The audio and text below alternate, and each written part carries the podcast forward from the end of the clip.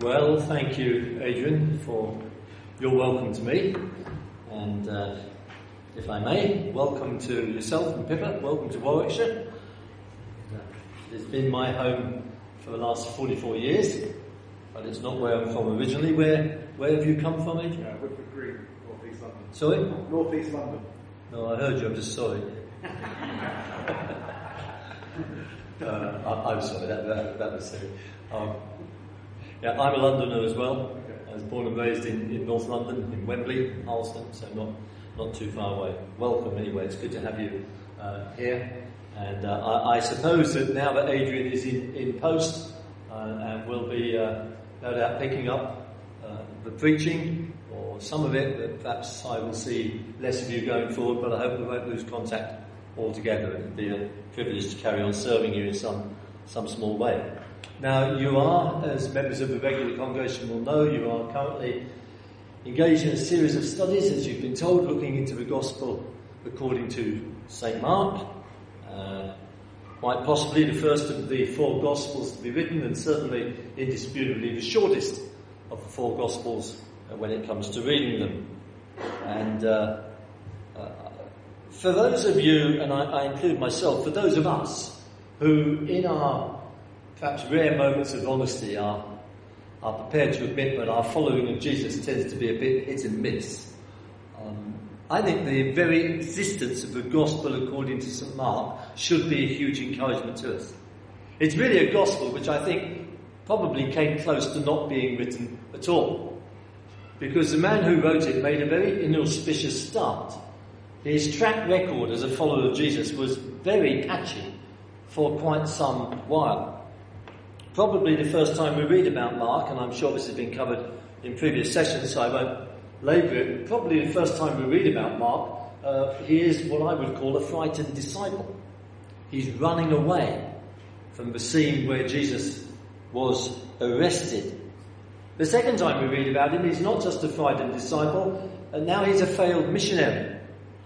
And uh, he deserts his uncle Barnabas and the apostle Paul partway through a missionary journey. Uh, frankly, when the going got tough, Mark got going, but the wrong way. Eventually, we read about Mark in two of the letters of St. Paul, and the Apostle Paul calls him a useful member of his team and a faithful servant, a good worker. Do you see what I'm saying? Initially, when Mark set out to follow Jesus, he really didn't make a very good fist of it, did he? A fighting disciple, a failed missionary, but God didn't give up on Mark. And of course, the most wonderful and the most strategic thing that Mark did was to write the gospel, which bears his name. And I mean, we couldn't begin to calculate, could we, how many millions of people have been helped and blessed and brought to faith in Jesus Christ because Mark wrote a gospel. And what a gospel he wrote! I, I freely confess to you, and perhaps this says something about the, the, the, um, the level at which my intellect ticks over. Uh, Mark is probably my favourite of the four Gospels. Uh, because it, it, it's brief, it's pacey, it, there's a sense of immediacy, a sense of urgency. Jesus is presented as a man of action. That all plays into my wheelhouse. That's, that kind of relates and resonates with me. And I enjoy reading Mark. Incredible writer. And I'm quite convinced he'd never use two words if one would do. And he'd never use a long word if he could get away with a short word. And so what we have is a short, punchy, all action record of some of the things that Jesus began to do and to say and to teach. Now, on the face of it, uh, and again, I mustn't labour this, but on the face of it, it struck me when I was preparing this that um, Mark had a lot going for him in terms of helping him to follow Jesus. His mother was a follower of Jesus. The early Christians used to meet in his mother's house. Um, his friends included the Apostle Peter and the other apostles. His uncle Barnabas was a missionary. You'd think that he had a lot of going for him. Uh, I wonder sometimes if that's quite as much of a help as we might have thought it was. Let me tell you a quick story. My, my, my youngest son, Ben, uh, I was interviewing him once at a young people's camp, a teenagers camp that I was speaking at, and Ben was there as one of the, one of the leaders. And I said, Ben, I, have got a couple of questions for you, son. I said, I want you to tell us, and we hadn't prepared this, we hadn't rehearsed it. Very dangerous business to ask a question that you don't know the answer to publicly. I said, uh, Ben, a couple of questions for you. One, um, what, what, what is the what is the best, most helpful thing for you about being a Christian? What helps you to follow Jesus?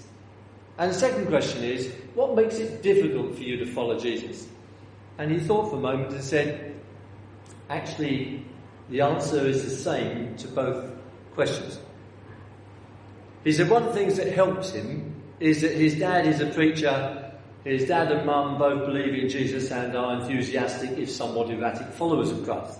He said, that's great because that, that pulls me back. He said, whenever I begin to go away, whenever I begin to go cold, and that kind of pulls me back to my roots, and that's helpful.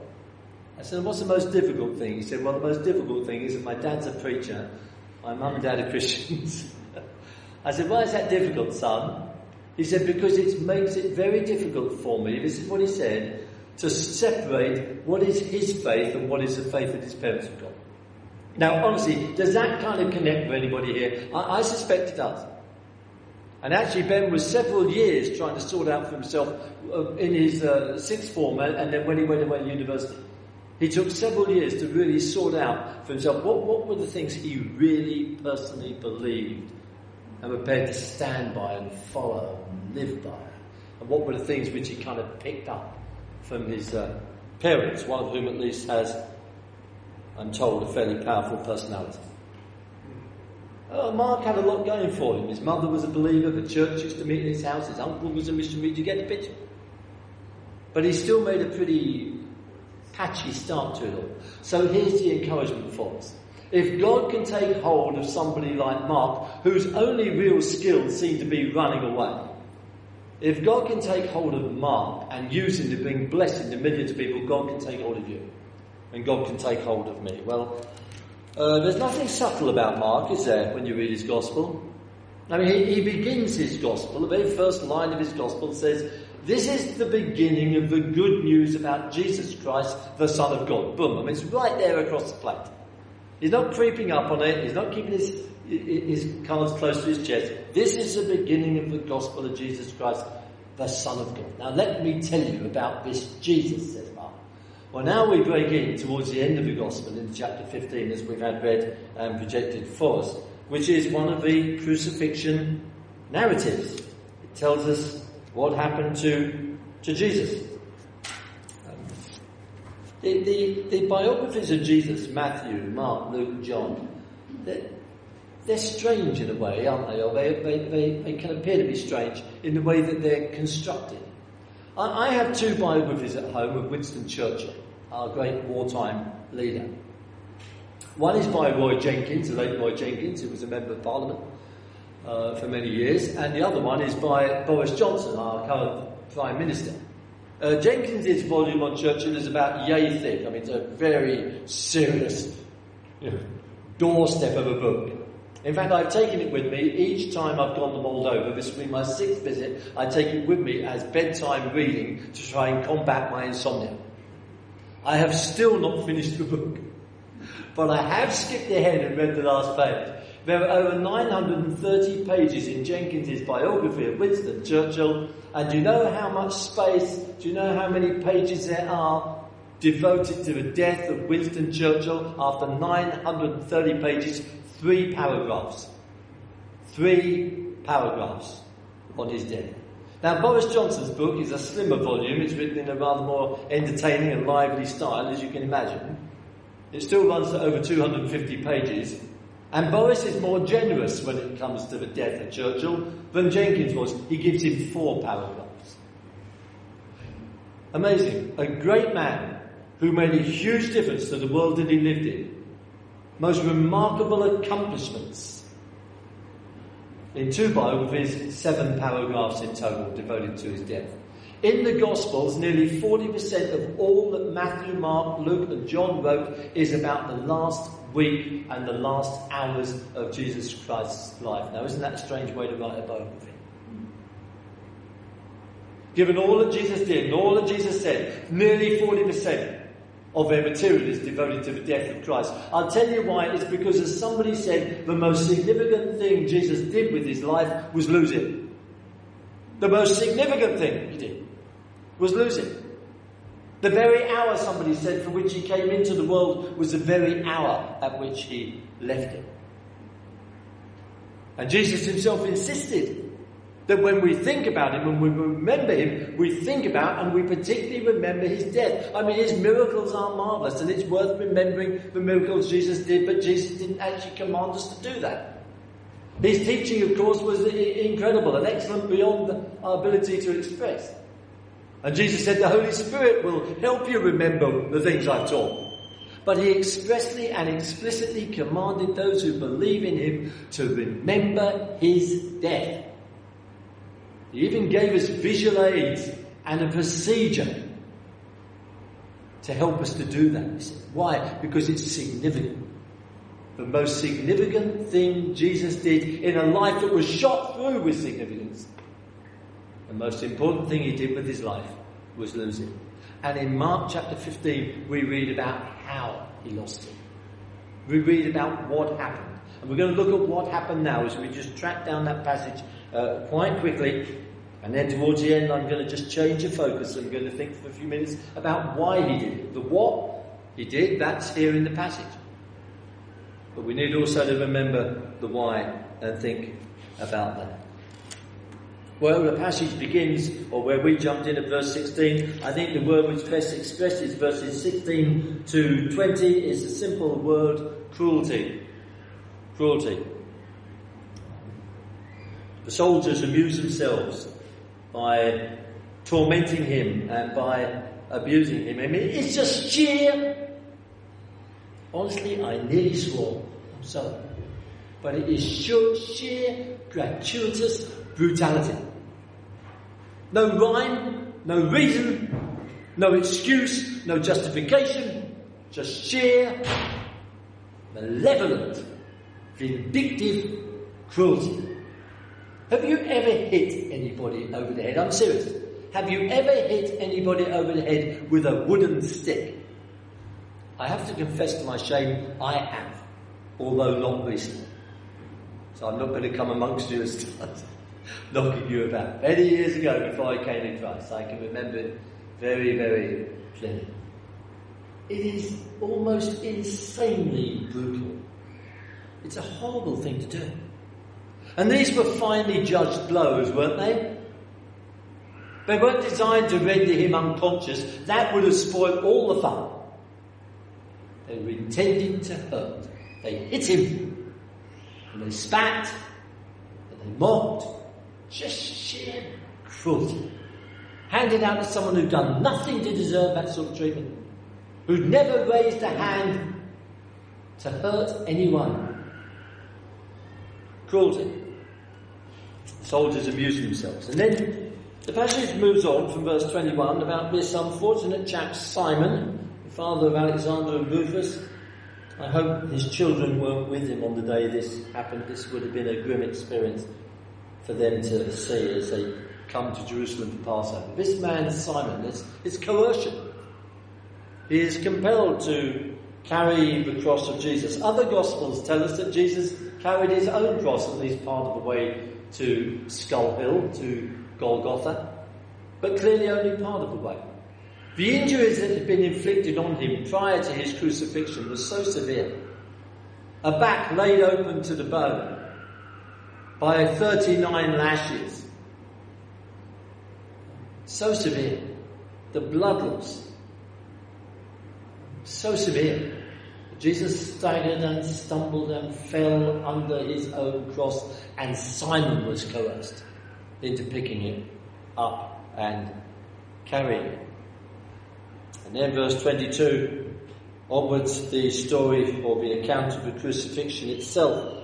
Um, they brought Jesus, verse 22, to the place called Golgotha, which means the place of the skull. We might colloquially render that as Skull Hill. Skull Hill. it's so prosaic, it's so down to earth. I mean, the Latin word that is used for this place is Calvary. Calvary is the term which is popular with hymn writers and songwriters, isn't it? Because there's not a whole lot that rhymes with Golgotha. Calvary is altogether, it feels softer and more gentle. It still means skull, still means head, but it's a gentler word. It took him to Skull Hill. I googled before I came out today, where is Golgotha in Jerusalem? Because actually the, answer is uh, no one is quite sure. But you know the first answer that came up? It is behind the bus station outside the old city wall. And how prosaic, I mean, how down to earth is that? Jesus wasn't crucified on a high church table between two candles, crucified on a corporation rubbish tip between two criminals to get absolutely real and gritty and bloody. They crucified him. But um, it's, it's may have occurred to you, but it, you may even have thought it was strange that we don't actually have a, a blow by blow, as it were, description of crucifixion anywhere in the Bible. Because the obvious answer, the obvious reason is that there was no need to paint a picture of words of what a crucifixion was for people in the first century. They knew only too well what a crucifixion looked like. It had been practiced by the Carthaginians, by the Persians, by the Greeks, by the Romans. People understood what it meant to be crucified. We, we, we, we live a long way away in time and space from that era. And so maybe you'll forgive me, but I just want to run this past you. This is a little description of crucifixion. The victim was nailed to a crossbeam that would be raised up and attached to a vertical upright beam to which the victim's feet or ankles would be nailed. Death would eventually come through loss of blood and or asphyxiation. As the arms weakened, it would become impossible for the victim to raise himself up and to draw a full lungful of breath. So they had no option but to put their weight on their nailed feet or ankles to push themselves erect, and there's only so long when a person could do that. And in the event that somebody hung on the cross for longer than the time which they were expected to be, the Romans had two very effective methods of hastening death and of ensuring that death had actually happened. They would break the knees with a giant mallet or pierce the body through with the thrust of a spear. And all that horror is caught up in these four little words, and they crucified him. I don't need to underline the drama. I don't need any more to drag out the grisly details. This should be speaking to us. This is what happened to Jesus.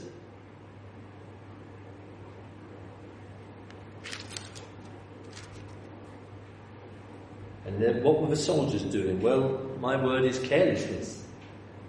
They, they, they were just gambling at the foot of the cross. They, they, they were moved by the weeping spectators. Their hearts weren't touched by his distraught mother. They weren't touched by the terrible sufferings that Jesus was undergoing. Uh, they weren't interested in questions of theology or Jewish law, or ritual and ceremonies and sacraments and ceremony. All that was above their pay grade. They were just doing their job. And to while away the time, they rolled dice. And in verse 27, we pick up on some of the people who were present at the cross. The criminals and the chief priests in verse 31. Isn't that interesting how two such disparate groups who wouldn't have a good word to say for each other, who wouldn't agree about anything under the sun, criminals and chief priests, suddenly find some basis for unity? Have you noticed that? In the Christian church, it's amazing how when people love Jesus, it brings people, a disparate people from all manner of backgrounds and stations in life, it brings us together, doesn't it?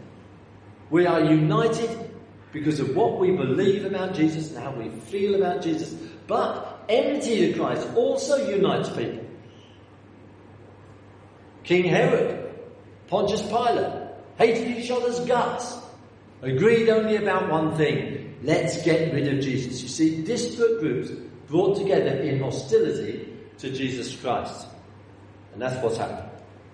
And then finally, as we begin to move through, we have, uh, well, I'm going to call verses 23 to 28 the end of the beginning, the end of the beginning.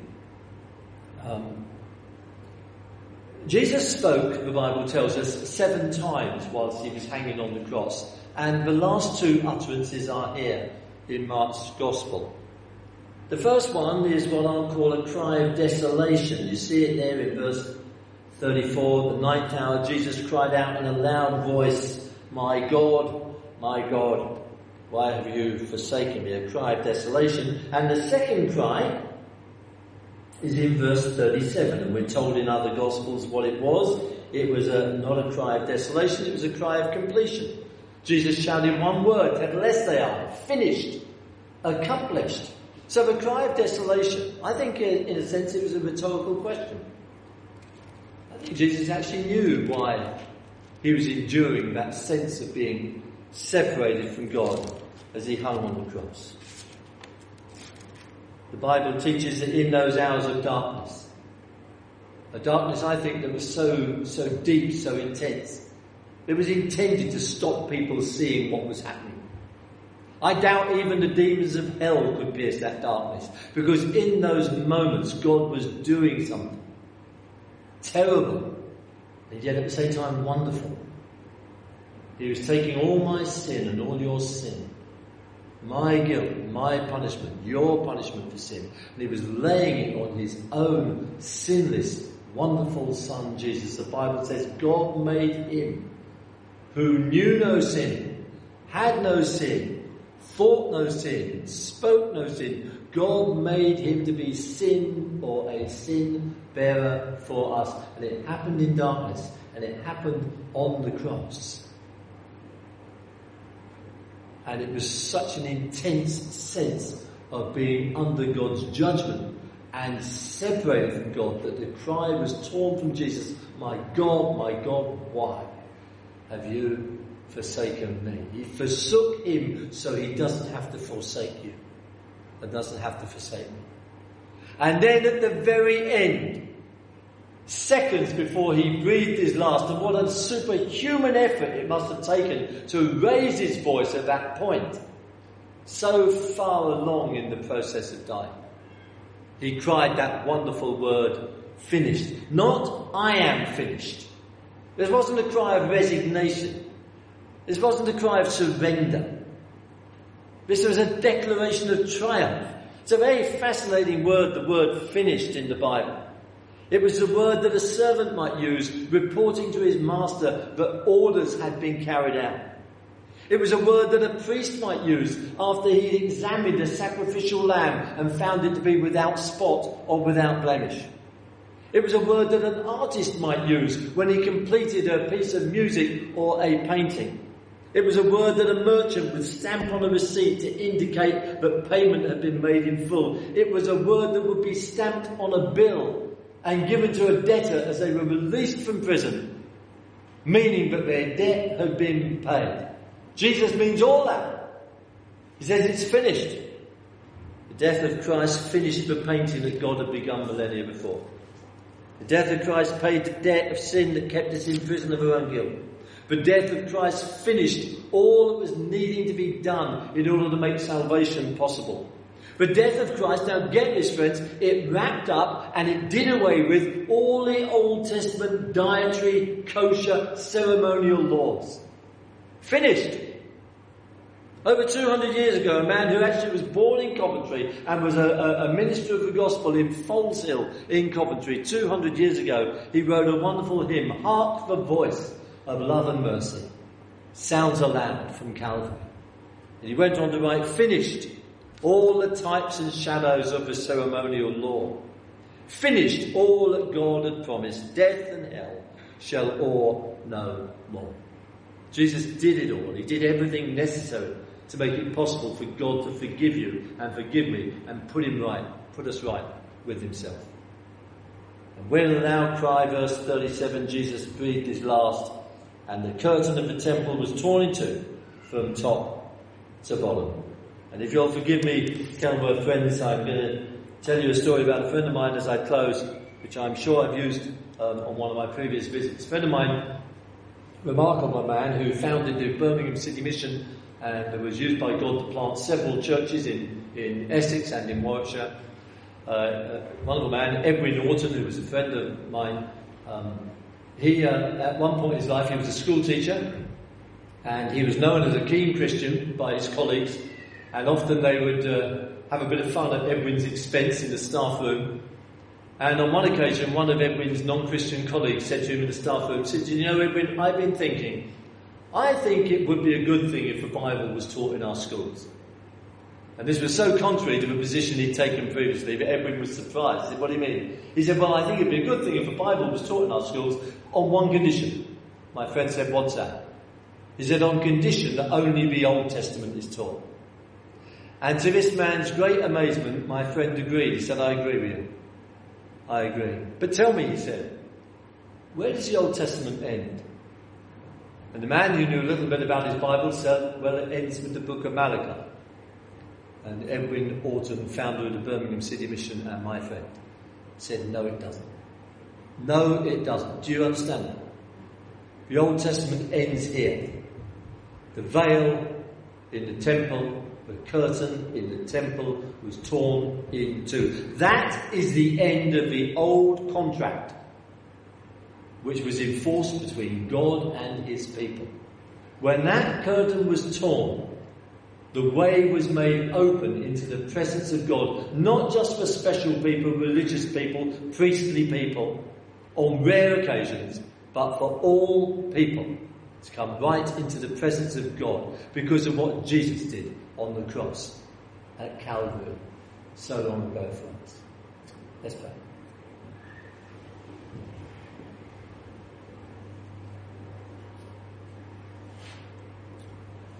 Lord, thank you seems uh, just way, way too little to say to you.